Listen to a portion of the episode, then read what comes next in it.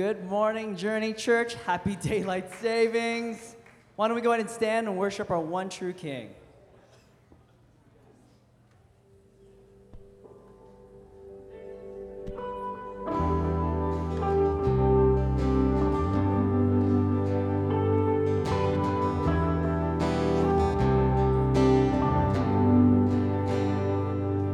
The weapon may be formed, but it won't prosper. Darkness falls, it won't prevail. Cause the God I serve knows only how to triumph. My God will never fail. Oh, my God will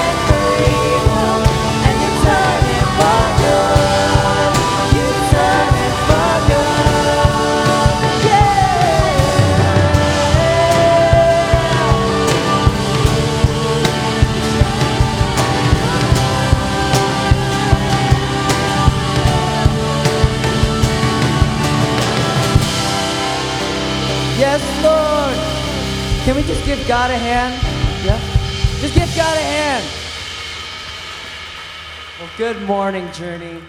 I'm hoping everyone's having a wonderful day. I'm excited that I get to just welcome us into service today and just do a little mindset message, if you will. Because I think about that song, I think about that's, those words, I see a victory.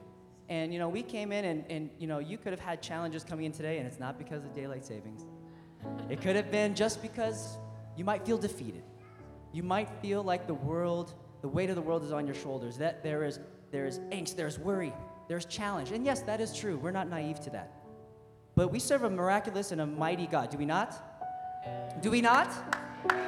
And the fact of the matter is, and the fact is, is, is that we, we, we, we serve a God that is not small by any stretch of the imagination. Sometimes I think God is so big, but he, he, uh, uh, the, the, hinder, the hindrance is us. That sometimes we put limits on Him. And He's like, shoot fly, don't bother me. And so I think as you're coming in today, you may feel defeated. You may feel like you're the minority. You may feel like nobody understands your case, your situation. But the fact of the matter is, God is on your side. God is on your side. And so you plus God, you guys are the majority. We are the majority. We may not be the majority in numbers, but we are the majority in power and influence. And we need to remember that. We need, as we come in, we need to remember that we see a victory. We're coming with an air of expectation because we are created in God's image, are we not? And so, if God is a mighty God, then we too are mighty, we too are strong. And so, remember that as you sing, as you worship, that is what we are doing. We are worshiping our one true God, that He is, has been fulfilling every, uh, all of our hopes and desires every step of the way. And sometimes we forget that. And some of us go, Oh, no, I know that. Well, notify your face. And, and I have to do that too. I have to remember. We all have our stories, we all have our baggage. But you know what? We also have God on our side. And if we believe that, then as we worship today, you're not worshiping to appease others. You're not worshiping, we're not even worshiping to entertain or anything, but we're worshiping to call out our mighty, one true God. So let's go ahead and bow our heads, please. God, thank you so much for all your blessings. Thank you for everything that you've done in our lives the good and the not so good. I know that there's a lesson that is in all of it. So I pray that as we worship, we just remember that you are sovereign, that you are mighty, that you are triumphant, that you are our victorious God. I pray that you give us the strength to realize that and rise up to the occasion, to be more like you, to be more Christ like, and to live out a victorious life. In your name we pray. Amen. Let's continue on in worship.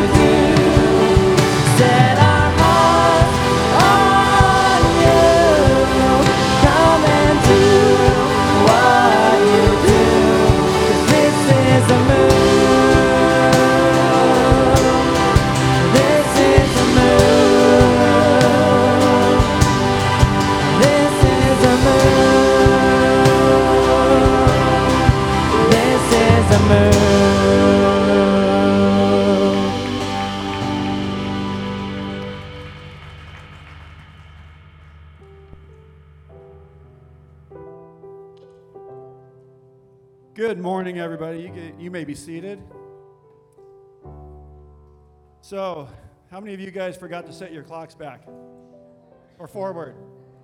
Well, welcome to the first service. So, anyway, um, this is uh, my second service. Dave let me back up here again. I am a volunteer, so you never know what you're going to say. But as long as I'm up here, hey, I even zipped my zipper this time. this is my wife, Shannon, and um, anyway, uh, I, I get to do the giving message this morning. So I may not be invited back up here again. you never know. Oh, that'd be horrible if my notes went away, wouldn't it? Okay, what I'm going to say this morning, some of you, it may challenge you, some of it may tick you off a little bit. Is that fine? All right. Anyway, let's start out with Matthew 22, 37 through 39. You shall love the Lord your God with all your heart and with all your soul and with all your mind. This is the greatest and first commandment. And the second is like it you shall love your neighbor as yourself. It's a great commandment, right? We should all be doing that. So let's move on to Mark 16 15, where he talks about go therefore and make disciples of all nations. Matthew 28 19 through 20 says, Go into all the world and proclaim the gospel to the whole creation. So, those are some pretty major things in, in the Christian faith. We need to go out and share the gospel. We need to love one another. And most of all, we need to love God, right? Are we agreed or am I in church? Yes? Okay. Why do we do this? I could ask, I'm usually a, you know, an audience participation, but why do we do this? Well, the, the Bible's clear. It says, whoever believes and is baptized will be saved. That's a great thing, right? That's what we want for our friends and family, right? But whoever does not believe will be condemned to hell. That's awful, right? So, why are we here? Why are we here at church? Well, let me give you some statistics, by the way, that I, I looked up. You can look them up on Bible.org. It's, a, it's an organization, and they did some evangelistic statistics. Uh, for those of you that don't know what evangelistic means, that means go out and tell your friends about Jesus, right? Okay, these are going to if you're like me, these things stun me. 95% of all Christians have never won a soul to Christ. I can't see you guys, but does that resonate with anybody here? 95% have never told anybody about Jesus. 80% of all Christians do not consistently witness for Christ. That means that you never even think about going out and sharing Christ. Less than 2% are involved in the ministry of evangelism at all. Less than 2%. And you know what? That's pretty typical. The average church has a few people that work here that uh, are paid, and then the rest of them are, you know, volunteers. But we have an exceptional church here, by the way.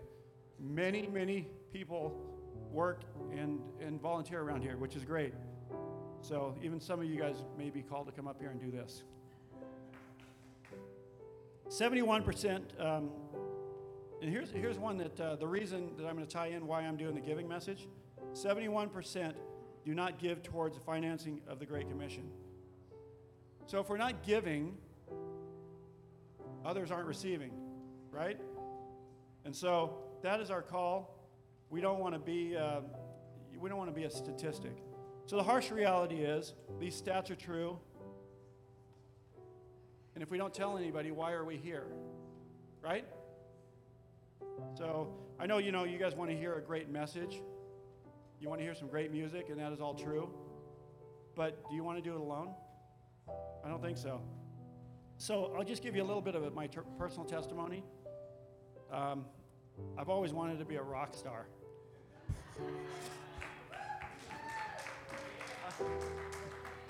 My wife's laughing because she knows I cannot sing. My favorite group is Boston and and uh, you know that guy's got a high he had a high voice I mean, the guy could hit notes. Anyway, I'd love to do a concert for y'all. And then, and then afterwards, I'd love to preach like Billy Graham during my concert at the end, of course. And, and my goal would be to save thousands of people. Wouldn't that be great? A Boston concert and Billy Graham all at one time? But it's never going to happen. And many of you, that'll never happen for you either. You've got your own dreams, right? So, wish these notes would quit moving on me. Um, anyway, but I can do one thing, and that one thing is I can I can give, and I can bring people, right? And so can you. And um, one of the things that we do here at church is we make a we have a in today's society we have church so that we can influence people through professionals that do this, right? We bring a friend, they may come and there might be a, a tremendous message that they get saved. They might get, um, you know, hear a great song and God will come, you know, the, the Spirit of God will come upon them. Hope I don't fall off the stage. Um, so anyway, I believe that church can be a place to, for your friends to make it to heaven, right? So, so what can we do? I'm here to tell you, you can be champion givers. You can be champion bringers. And we can get the job done, right? You can have, if you want to really be a good friend, invite them here. If you want to re- be a really, um, if you really want to participate in what we're doing, give. But give like a champion. So bring people to church. Be a champion giver and don't be a statistic. Amen? So we're going to ask the ushers to come forward. Can't see a thing, but come on forward, guys. All right, I'm going to pray.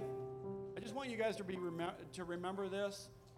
You know, as you go today and as you're thinking about, you know, hey, what, what did Mike say? How can I give? How can I participate? How can I help? There's lots of ways, but the, the biggest way is, you know, just just ask God, and He'll give you a, He'll give you an answer.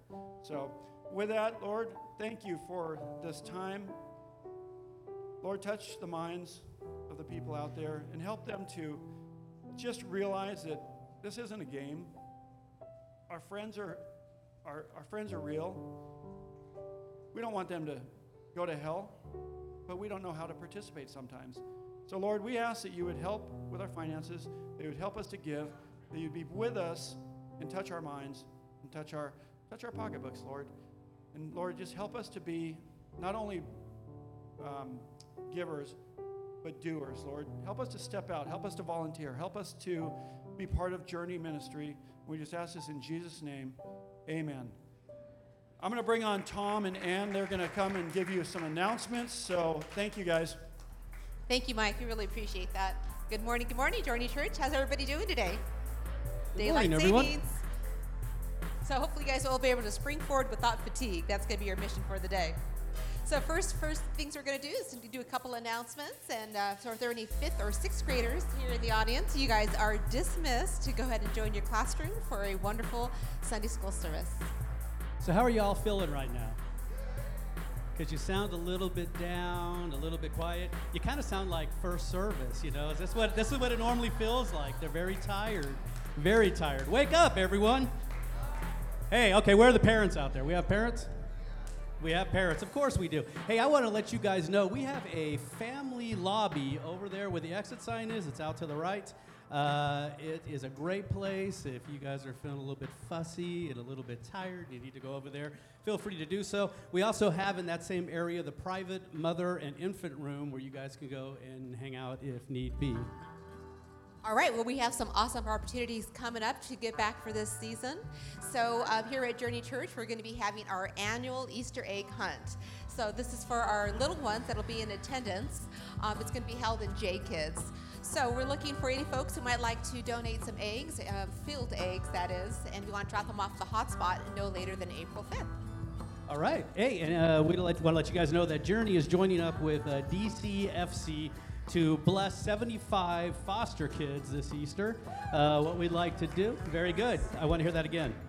Yes, very good. So, what we would like to do, if you could, is if you would really want to help out and you'd like to bring in an Easter basket, feel free to do so. If you don't want to buy an Easter basket and you just want to donate, we could, you go head up to the hotspot, and uh, we would definitely uh, appreciate that. Uh, the deadline for uh, bringing these things will be the 5th, which is the weekend before Easter. Excellent. So maybe we can do some shopping after the service. Get them both done, right, Tom?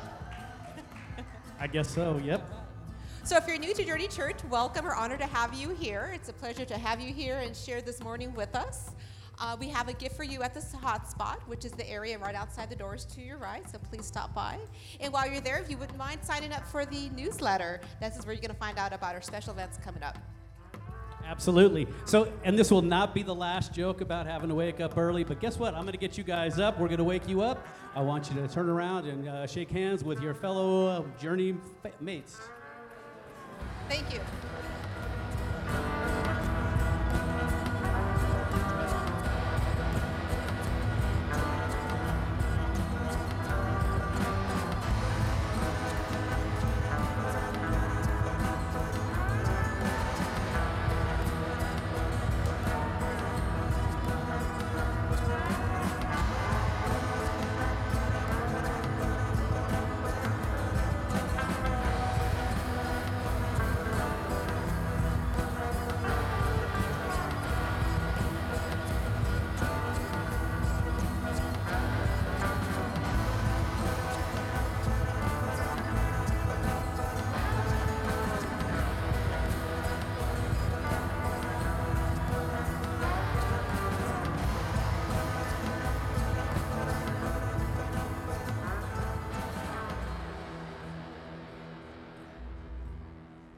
All right. Well, good morning, everyone.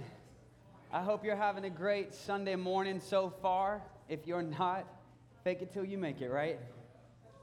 It's going to be a good day. I'm excited to be with you guys. Uh, we're in the middle of our lasting relationship series, and it's been it's been good. I, if you're new, my name is Tyler. I'm one of the team members here, and I get to talk to you a little bit about this series. It's been cool because really it's hitting a different approach than what we tend to take a lot of times when we start. Uh, a lot of the our relationship series in the past have just been really practical, starting with things like vulnerability and communication and conflict resolution and the, all the ki- critical key elements of relationship. But this season has been one that I felt like God has kind of led us to, to talk a little bit. We've been feeling led to talk a bit more about even the more fundamental and foundational things that, that uh, kind of get skipped over sometimes because they're not comfortable and people don't like it. It, ruff, it ruffles feathers and people get frustrated, and uh, it is what it is. So, my dad gave this beautiful message about sex last week, and my favorite thing is he just straight up was like, "All right, this good morning. We're today we're talking about sex," and you just felt everybody in the room was like, "Ooh," like tension started instantly. People just got tight, all like rigid, and they were just like, "Okay." Uh, but I think it's good. Like, if we can't talk about this here, where else are you supposed to talk about it? Everybody else is talking about it anyway. So why not talk about it, right? I'm not going to talk about it uh, because I'm single, and that would be awkward. So, because I'm not supposed to know anything about that. So, uh, um, the reality is, is that I'm going to take it from the single perspective this morning, um, and living from the assumption that if we are entering into relationship with Jesus and we, have, we are, we are tr- attempting to live in this covenant relationship, our goal is to align ourselves with His way of doing life and the ways that He's called us to, believing that it will bring about the most fulfillment in our lives. But when it comes to singleness, this is something that I find really interesting. Uh, one, because I never wanted to be the poster child for singleness. Uh, and I definitely didn't want to draw attention to it. That's for dang sure. You know, like, hey. Uh, the reality is, is you know, I, I think like many of you, anybody had a, their whole life mapped out and when they were going to get married and family and all of that stuff. Anybody find that it didn't work out quite that way? Uh, yeah, for me, I, marriage and family and, and all of that was going to be by 25. that came and went. Uh, so that's been cool. Uh, really recalibrating, working around that little surprise from Jesus. Thank you very much. Um, but this has been a topic that, for me, has been a point of contention for me and Jesus, if I'm really honest.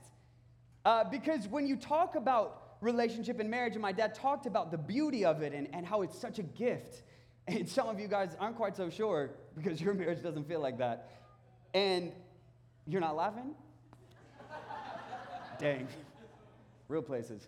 All right. But the single side, I, it's always interesting when you're having a single conversation because one of the times, most often, is it's married people trying to tell you how awesome being single is. And there is very few things that are more frustrating than that. Like, so good, I'm not gonna do it, but you should do it. And it's great for you. Be single.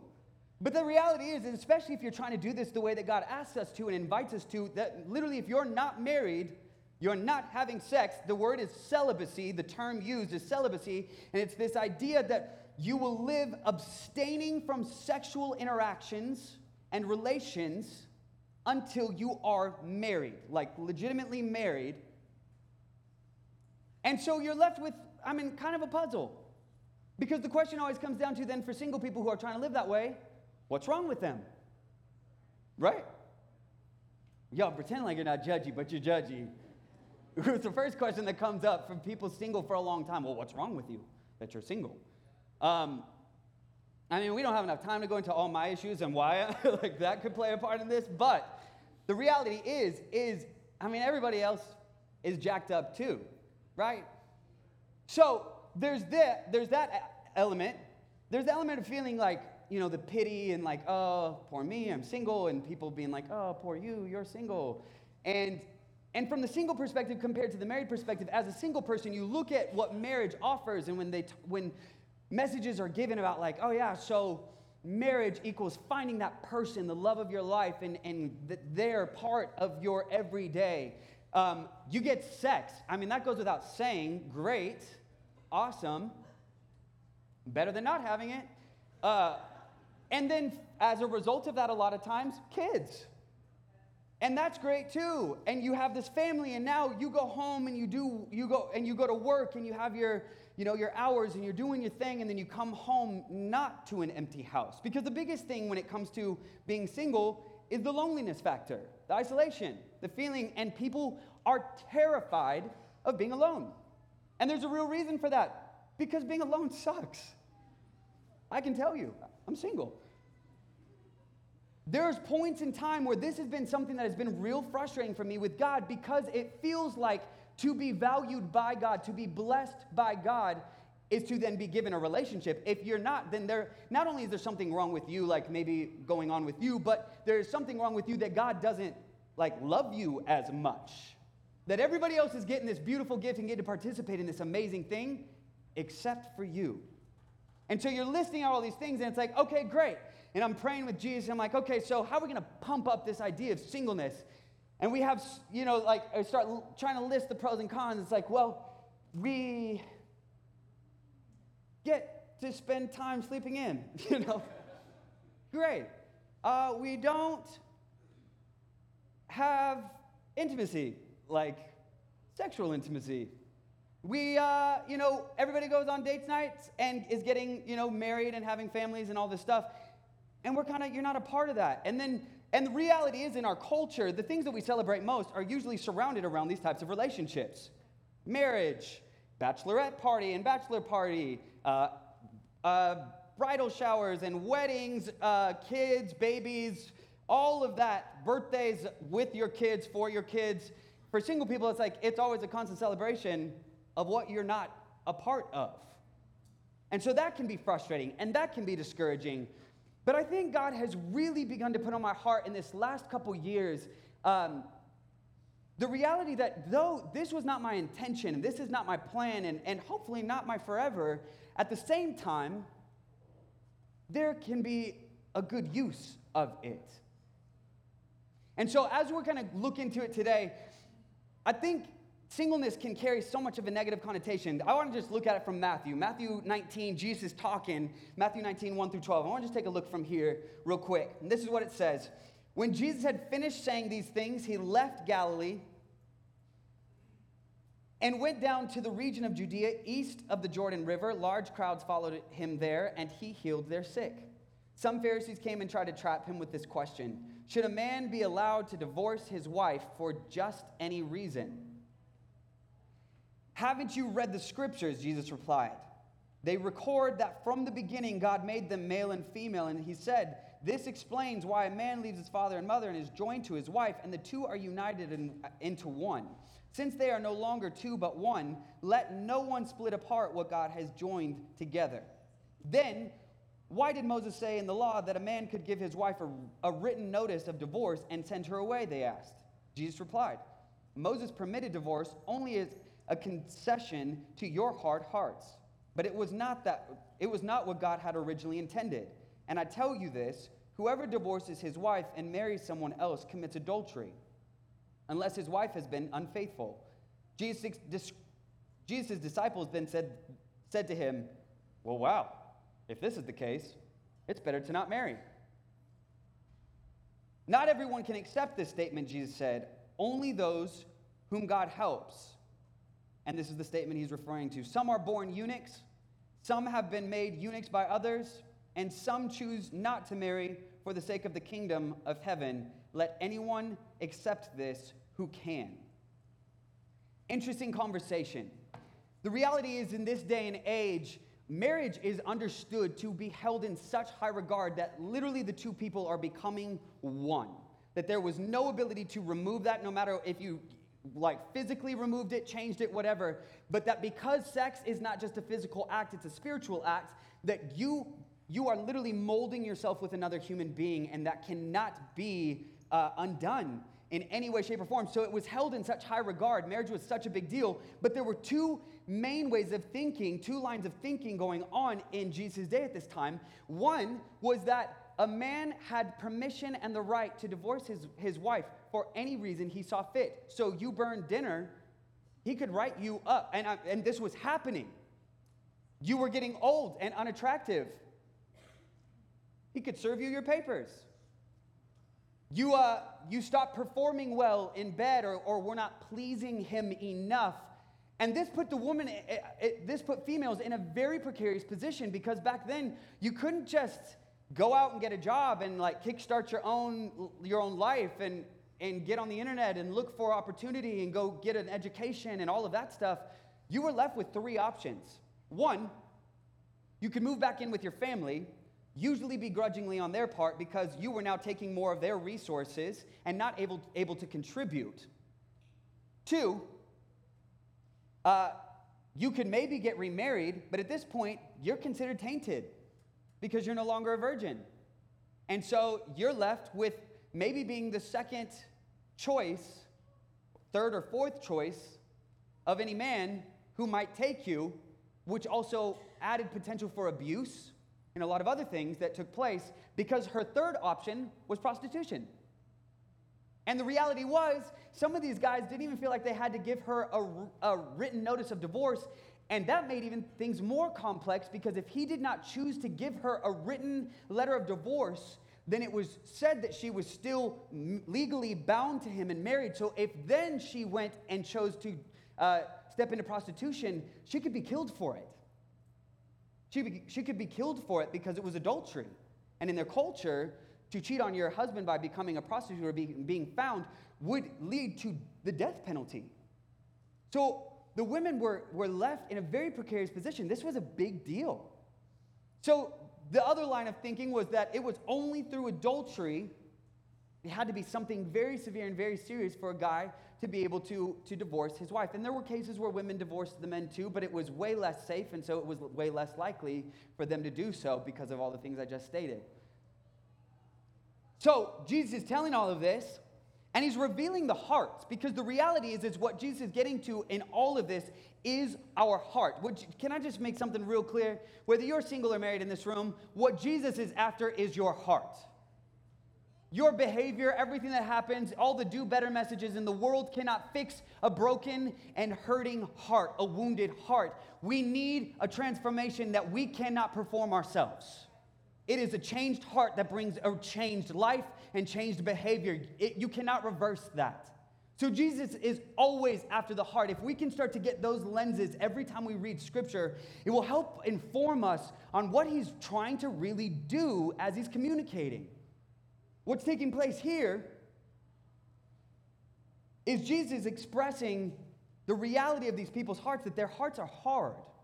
And the disciples even go on to say, man, if you have to stay married outside of just some like really big deal, who should who want who's who can get married? Because they're all banking on the fact that as soon as she she isn't pleasing to me anymore, I can toss her away. Remarry and find a new one. And Jesus goes on to say these interesting things. Not everyone can accept the statement, Jesus said, only those who God helps. Some are born as eunuchs, some have been made eunuchs by others, and others choose not to marry for the sake of the kingdom of heaven. Let anyone accept this who can. Now, as I was kind of praying through this with Jesus, I will be really honest with you. This verse legit pissed me off. I'm sorry I said that word, but it's the reality. The, I, I, am, I got so frustrated because there is nothing more emasculating than the term eunuch because by definition, it is emasculating. So then to be single and to be like, hey, congratulations, eunuch. Like, seriously? Like to add insult to injury, like we're single and then now we are, what, spiritually castrated? Yeah, go get him, tiger. You know, enjoy your life, live it to the full. Like, no, that is just the worst. I found myself super frustrated and I had to start really praying because this is this started to uproot some deeper theological things that I'm dealing with with God and had been over those seasons um, that I think were so interesting because when it comes to these issues, I really think we have this idea that in most cases, God is looking to give us things that we don't want that God is going to somehow bait and switch you, that you, you finally like muster up the courage to ask him to like, you give him your life, and he's going to send you to Ethiopia. And you never get to eat Taco Bell ever again. Or, you know, I give my life over to Jesus and he's going to somehow convince me that singleness is what I want and it is not what I want. So I am not accepting that and I'm never going to give that part of myself to him because I don't trust that he's actually going to give me somebody. And we don't say that, but most of us, are, our, action, our active theology lives that all the time. And all, I, married or single, a lot of us do this. We don't always trust that God's heart for us is good or that He's got the best. When we hear God has your best intentions in mind, we hear things like your mom saying, This is going to be good for you, and that never was a good thing. That was like what they get when you were going to eat your vegetables and didn't want to, or when you know you were going to go be like given your chores list and you had to do these things or go mow the lawn or, or like starting to work out or, or doing different things, it always feels like there's an element of pain with that. And most of our underlying assumption is not that God and his desire for good for you isn't just something that is good for you, but is going to be the most ultimately fulfilling in you. We don't believe that God's heart for us is meant to fulfill us. It's just something that we have to deal with. We're going to be handed this thing and we're going to deal with it. But I think it's interesting because I felt like God had to really, uh, I felt convicted because I heard a message and, and a guy talking about the reality that Jesus in this position, you know, people always want to use like Jesus and Paul as these like, these ideal single folks. And I'm like, great, but it's Jesus and it's Paul. Like, am I, how does my life compare to that in any other way other than the fact that we're single? Like, this makes absolutely no sense. And, and Jesus is sitting there, and I realize I minimize the effects of Jesus as, as the man that he is. And unintentionally, I can do, I can start to live out of a heresy called docetism. And the idea is that we separate God's humanity and his divinity and we make him, that we, we remove his humanity from him and just try to make him other than us. And the reality is, is that is a lie. He was fully God, but he was fully man. And chances were he was also heaping abuse as a result of being single as a 30 something year old man in his culture because that was so uncommon. So Jesus had this reality, this understanding of what was going on, I think more so than we have any idea.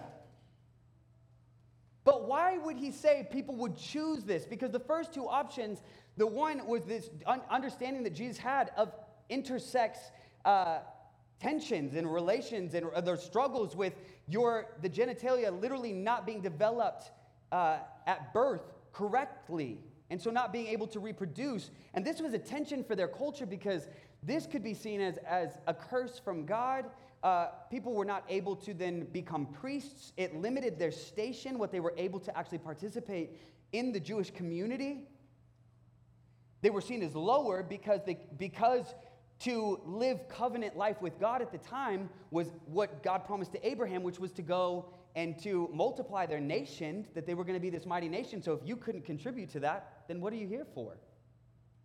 So, marriage and having a wife that could produce you male heirs and continue on your family name was significant in this culture.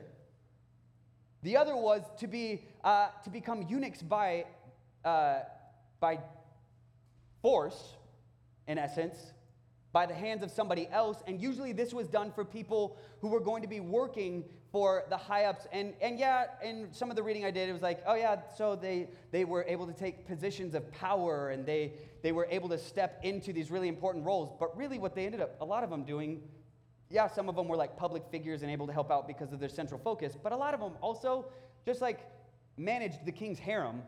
And they no longer were worried that he was going to like rape or have interactions with these women because he was castrated. So they would castrate the men so that there was no longer any issues or fear. And, the, and that made them less than men. And in some ways, yeah, they had power and they had opportunity, but as I came to this, I'm like, God, why would anybody choose this? If we're really honest, why would anybody choose this? And I came back to Paul. And I want to look at what Paul says. In 1 Corinthians 7, 7, this is what he says But I wish everyone were single, just as I am. Yet each person has a special gift from God, one kind of one kind or another. Paul has a funny understanding of gifts. I think this is one of the central ways where people who, whenever you hear a message about singleness, usually from a married person, it's this fear that God is going to give you this gift that you didn't expect. And it's like when you get that present that you, you didn't ask for or you weren't wanting. And, it, and you know, it's like, I, I have this beautiful gift for you. And you go to open it and you're like, wow, you shouldn't have. and that's what singleness feels like. Like, am I going to open up this gift and be like, oh, great. I'm destined to a life of being alone. Awesome. Thank you, God. Yay. Like, how did Paul view this? How was he able to start to see this as the most important thing that he wished that everybody was able to do this and take this approach to life? He's a lot more spiritual than I am, for one thing. But he goes on to say in 1 Corinthians uh, 7, we're going to move down to 32 and through 35, and he says this I want you to be free from the concerns of this life. An unmarried man can spend his time doing the Lord's work and thinking how to please him, but a married man has to think about his earthly responsibilities and how to please his wife. His interests are divided. In the same way, a woman who is no longer married or or has never been married can be devoted to the Lord and holy in body and in spirit. But a married woman has to think about her earthly responsibilities and how to please her husband. I am saying this for your benefit, not to place restrictions on you. I want you to do whatever will help you serve the Lord best. Mark that down. I want you to do whatever will help you serve the Lord the best with as few distractions as possible. He is not saying that being single is better than being married. It's just different. And it has unique opportunity, unlike being married people or the situation that married people find themselves in. If when I really prayed through what does the single person have that, that the married person is, is limited in, it is the most significant and important currency of our world time. The only one you can't get more of time. It is the thing that we are constantly trying to gain control over and work towards. Time. Single folks, you have time. You may not feel like you do, but you have time. They say that your time gets cut uh, in about half, where you get about 70% of your time after you get married gets dedicated to, 60 to 70% gets dedicated to your significant other, and then 15% more is taken away for every kid that you have. Sorry if you have more than one kid, right? Rough days for you. Time. Time, it is not a bad thing. Those are the blessings and the gifts of God that He has given you. But for single people, the redemptive nature of this is that we have an opportunity to redeem our time. What will we do with that time? Usually there's three, three approaches we take to that. The one of the most common is we take control. And this is not just a married people or a single people problem. We all struggle with control. When one way or another, every single one of us struggles with control over our lives. But single people, uh, this is where I can f- feel this tension where, God, if you're not going to handle it, I'll handle it for myself. And we go and force the hand of God and make something happen. How many of y'all know what I'm talking about? And then when that doesn't work out, or maybe it does, and you end up with the wrong person or whatever, and we and we feel this pressure to be married, to get to rush it because, you know, we're running out of time. I'm running out of time. I got to get that, I got to find my person. I got to get married. I got to have that life. You know, we're on schedule here. We also have a tendency, of people falling into to depression, a sense of hopelessness and despair, a wallowing in that isolation, in that hope, in that sense of being alone. But the third option is this to redeem it, to begin to see what Paul sees.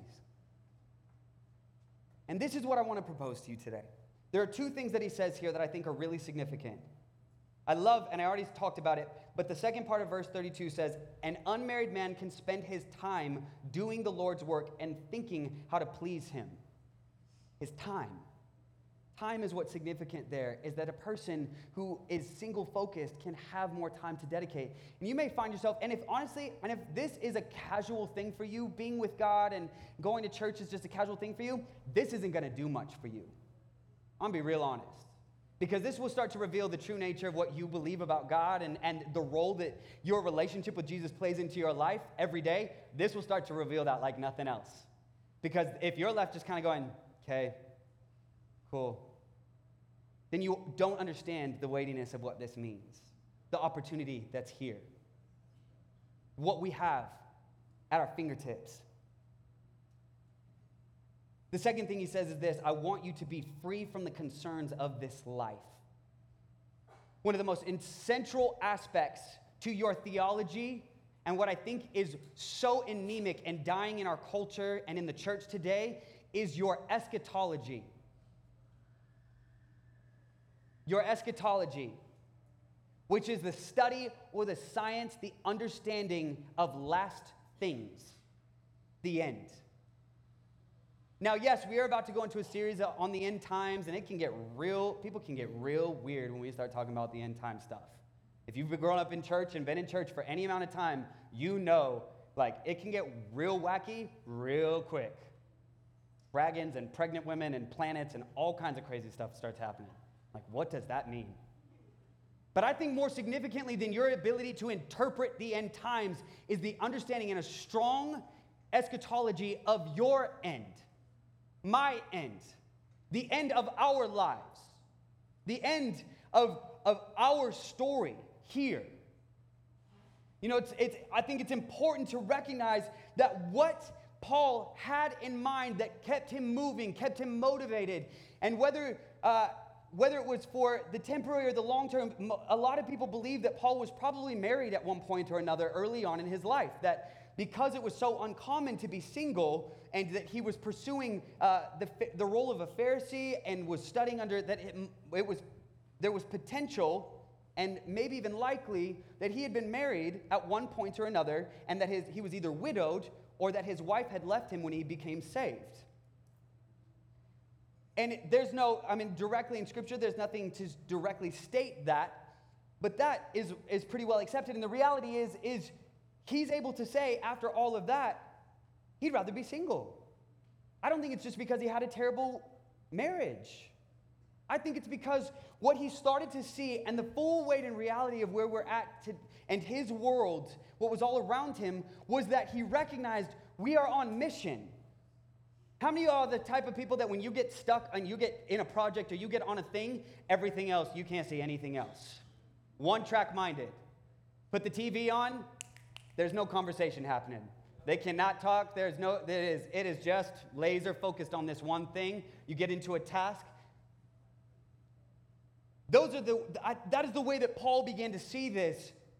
And this, was, this mattered. See, going in further, Jesus having a conversation with uh, some Sadducees, and they're getting into this, trying to bring him and bait him into this debate about resurrection. But they start by having this conversation with him about marriage. And so their whole thing is they come up to him and they're like, okay, Jesus, so hypothetically, there's a man, he gets married, they don't have kids, he dies. So, customary in that culture was the next uh, brother in line would marry her. But then he doesn't have kids with her and he dies. So she goes on down the line till the seventh brother. So, who's she married to in the kingdom, in the resurrection? When all this is said and done, who's she married to? Jesus? This is what Jesus says. Jesus is a savage, by the way. Jesus replied, Your mistake is that you don't know the scriptures and you don't know the power of God. For when the dead rise, they will neither marry nor be given in marriage. In this respect, they will be like the angels in heaven. This is significant.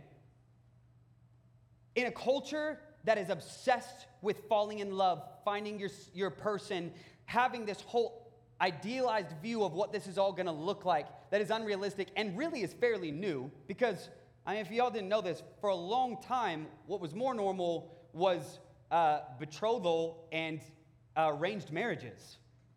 This idea of falling in love and you having the choice finding your person is a fairly new concept, and we've taken and we've run with it.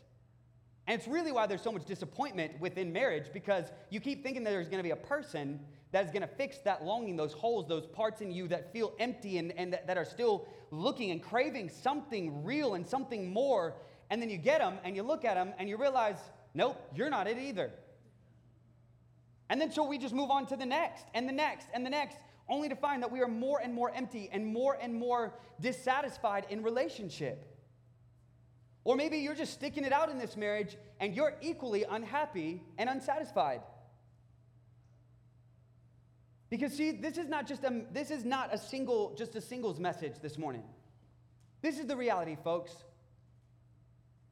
We each have to develop an eschatology, a real strong understanding of the end. Now, when I start talking about that, that is a big deal in our culture with the coronavirus going on right now. Some of you feel like your end is literally a, a handshake away. you and your hand sanitizer and your, you know, your, your water, all your water bottles. I'm not hating, but here's what I'm saying. This is the reality. We live in a world today where it matters. Scripture communicates to us that time is against us. Some significant things are happening right now in our culture and have just taken, taken place this week. One, uh, the Gabriel Fernandez trials came out on Netflix, and that is sweeping and people like sweeping around the nation, and it is like messing with people. People are angry and they are scared. The other thing is the coronavirus. The other thing is, for most of you, you probably voted this last week. And can I just say, there are few things more divisive and that bring out ugliness in people like politics does. It gets ugly real fast. And this is the reality. These things are all important, but they begin to just cultivate fear, angry, hearts and, and we want to point the fingers. Isn't it so funny that it's natural in all of us to want to blame somewhere? I'm single, I want to blame God, or I want to blame my ex, or I want to blame, we're upset with, you know, you watch that documentary, you want to blame the parents, you want to blame everybody and be so mad at them. We get into politics, you want to blame the other party, you want to blame the government, you want to blame, we want to point the finger everywhere. And the reality is, is we're stuck in this cycle that is so consumed with all of this fear and this, this turmoil and, and all of this that, that the single people are also on top of that, just being like, so, like everybody else is doing, we're gonna lock our doors, bar our windows, and pad our walls and just wait for Jesus to come back? No. No.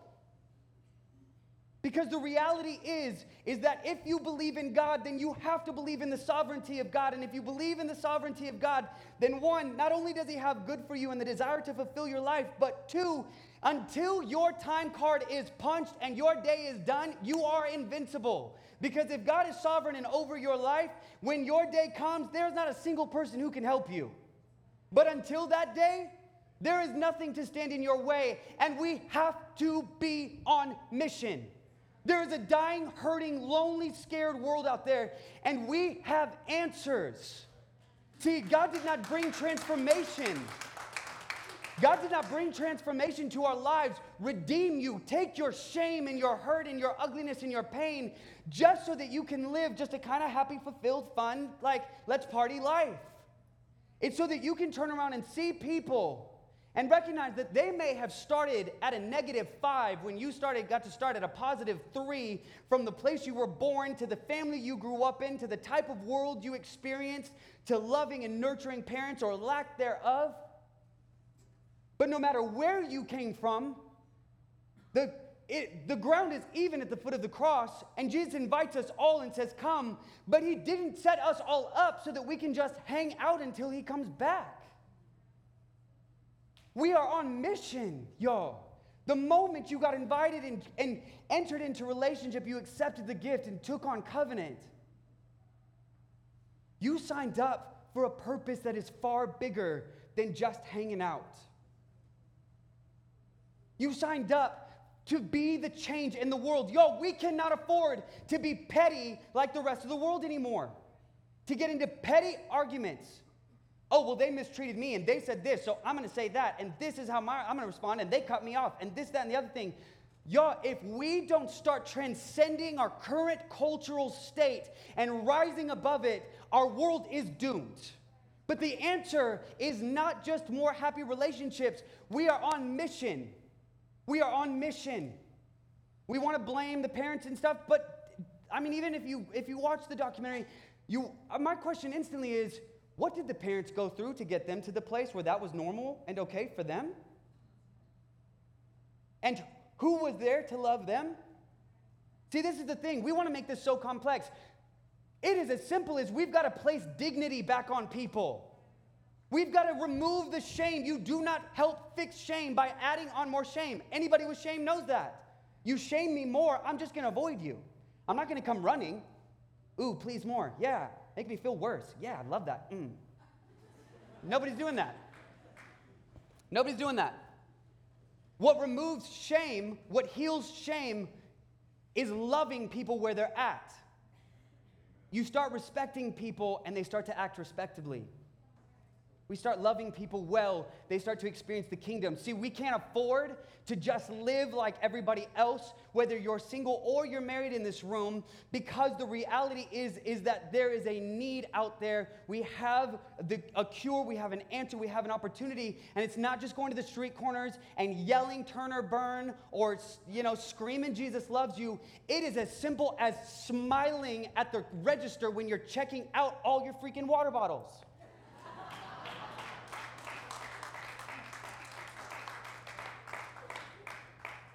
It's as simple as I think it's so, you know, it's so interesting that of course I believe it's of the enemy, this whole idea with the coronavirus, because you know what's removed?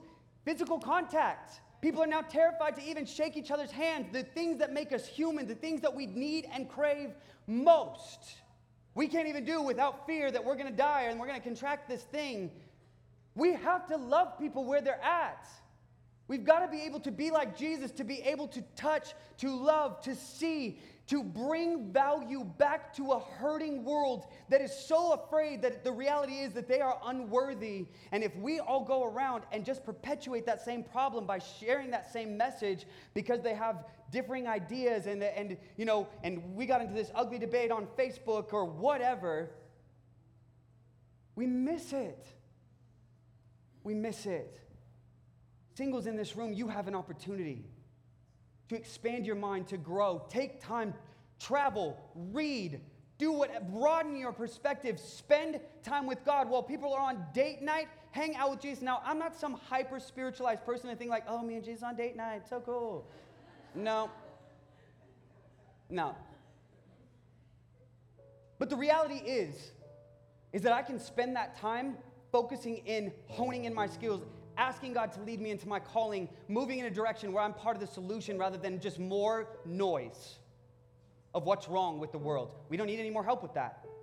We need some people who are ready to say, I can't do everything, but I have a passion for this. I can step up in this area. I want to start being a part here. I have the opportunity because the shame and all the insecurity. See, this is the thing. When we start letting God mold us and shape us, why He wants to shape our sexuality, why He wants to shape our relationships, why He wants to shape our world is because we keep having a tendency of piling more shame back on. And Jesus keeps trying to take it back off. But until we remove that cycle, we can't fully be outwardly on mission and aware of what he's trying to do all around us. We miss the people that you rub shoulders with every single day that may just need a hello. Hi. Look at their name tag. How are you doing? How was your day? We got to see people, folks. If you're single, we've got to we've got to use this time, redeem this time. Maybe you never asked for this gift and you don't want it. And, and I'm not saying there's anything wrong with wanting to be married and have a family and all of that. Nothing wrong with that. But what I am saying is, you have an opportunity to either waste that time by sitting, having a pity party, feeling sorry, or trying to control it, running out and just dating whoever you can and trying to rush the process and, and make it your own or we can recognize that this is far bigger, that marriage is temporary, your relationship with Jesus is eternal. The whole point of that verse about uh, that Jesus is talking about is to draw attention to the fact that it comes down to your eschatology. If you do not, if you have a weak eschatology, your understanding of the end, the end of your life, the end of things, then you are never going to recalibrate your value system and your principles, your, your hopes, your dreams around kingdom things. It will always look exactly like culture. And we live in a day and age that people have to, we're gonna have to start rising above culture. We have to be the bigger person. We're gonna have to start letting God mold us. And uh, we do that by spending time with Him because you want God's heart. You're gonna have to spend time with Him. Your behavior's not gonna fix this alone. We need heart transformation so that I can see people, and no matter how they behave, I can see a broken heart and recognize I can love that heart. We gotta love people better by letting Jesus love us first. Sitting with him. Y'all, this is why you don't, we're not pushing quiet time and intentional time with God so that you just get really spiritual. No, it's so that you, the overflow, the natural byproduct is that you are able to love well. So that in the simple interaction, somebody snubs you, you have the opportunity to snub them back, or you can realize you have the answer. Your shame, your insecurity, your need to prove yourself or to not let anybody run you over is all in the past, and now I can love them because there's a broken person inside there that Jesus loves. And if he has value, puts value on them, I can put value on them. Let him take it. Let, let's take it up with him. Let him handle it. I'm gonna get ready to pray. Wherever you're at this morning, married or single, it's irrelevant. Because God will bring what will be, will, will be. It is what it is. But what will you do with it? The time that you got. You can use it being bitter. You can use it being mad and, and, and being divisive. Or we can use it by investing our time where it counts, where it matters most. Y'all, my biggest prayer for us as a church is that we start to get such a strong eschatology that our understanding of the end is so present in our minds that a lot of the temporary, petty stuff cannot stop us. When Jesus said, Go out into all the world and baptize them in the name of the Father, the Son, and the Holy Spirit, that we aren't scared of a virus that's going to keep us from doing exactly that because I have a stronger theology of who my God is than any type of diagnosis that could come about or anything that could stop the movement of Jesus in this broken world. So if Jesus calls you to go, live the adventure and go. Do something. Just please, for the love of God, do not just sit around and wait. Because we have so much opportunity, so much power to bring life, to breathe life into this city, into this community.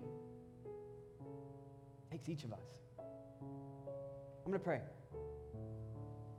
If you find yourself lonely this morning, this was not a, to to slap anybody who's lonely or has anxiety or anything like that. It's just the reality that of trying to paint a bigger picture. But if you are struggling with loneliness and depression this morning, and you want prayer for that, um, I want to pray for that. Can you just raise your hand as the heads are bowed and eyes are closed? I want I don't want to embarrass anybody, but if you're struggling with depression and loneliness today, can you raise your hand for me? Okay. Yeah. Yeah. Others of you are struggling with dep- or with anxiety. And the reality is, is I brought this stuff up, but the truth is, is you really are paralyzed by fear, and there's a lot of fear that's been dictating your life, and you feel stuck to it. And you want prayer for that. Can you raise your hand if that's you this morning? You got anxiety? Whether with things in politics or the things with the, the viruses or whatever's going on, you feel, you feel stressed. You feel the weight of all the uncertainty of this world piling on you. Okay. We're going to pray. I believe God's going to do some powerful stuff. Holy Father, I pray that as we stand here today, that you would begin to redeem each of our time. That you would uplift those who find themselves depressed, single or married, divorced or widowed. God, that this would be a moment in time that they would experience your presence like never before your real, tangible presence, God, that you would just pour out on them, that they would recognize nothing but your love for them. Heal their hurting hearts. God, for those struggling with anxiety, I just, it's a real thing. Anxiety is real. The stress and pressure and fear of all the uncertainty and all the things going on in our world that we can't control can really be overwhelming. Father, I pray that it would just cease in this moment. That you, the Father, the Prince of Peace, would just breathe life, remove the weight off the chest. God, that there would be an ability to just breathe across this room. God, I pray that you would just grow our eschatology, that we would each have such a strong vision and a view of what ultimately matters that it would begin to shape our everyday. That we would be on mission, and no matter what you have in store for our lives, whether it is just a season of singleness or a, a life of singleness, whether we choose one or the other, Father, that we would just find ourselves so wrapped up in relationship with you and on mission that we don't have time for the petty stuff. I pray for those who are struggling in their marriages today that you would bring healing there. Restore them as only you can. Lead us and guide each of us, Father. I pray that you would just grow a craving in us to desire you more, to be closer to you, to have relationship with you. Lead us. In your name we pray. Amen. We're going to close in a song. If you would stand with me. We're going to sing. Why don't you go ahead and sing with us as we close?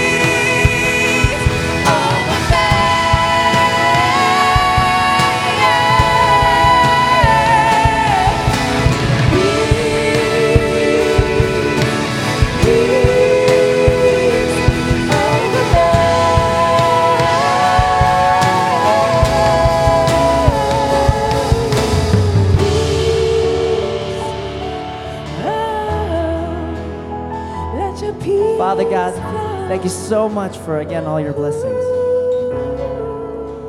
I pray that we just live strong, we love strong, and we live our lives according to your purpose. In your name we pray, amen. Have a great week, Journey.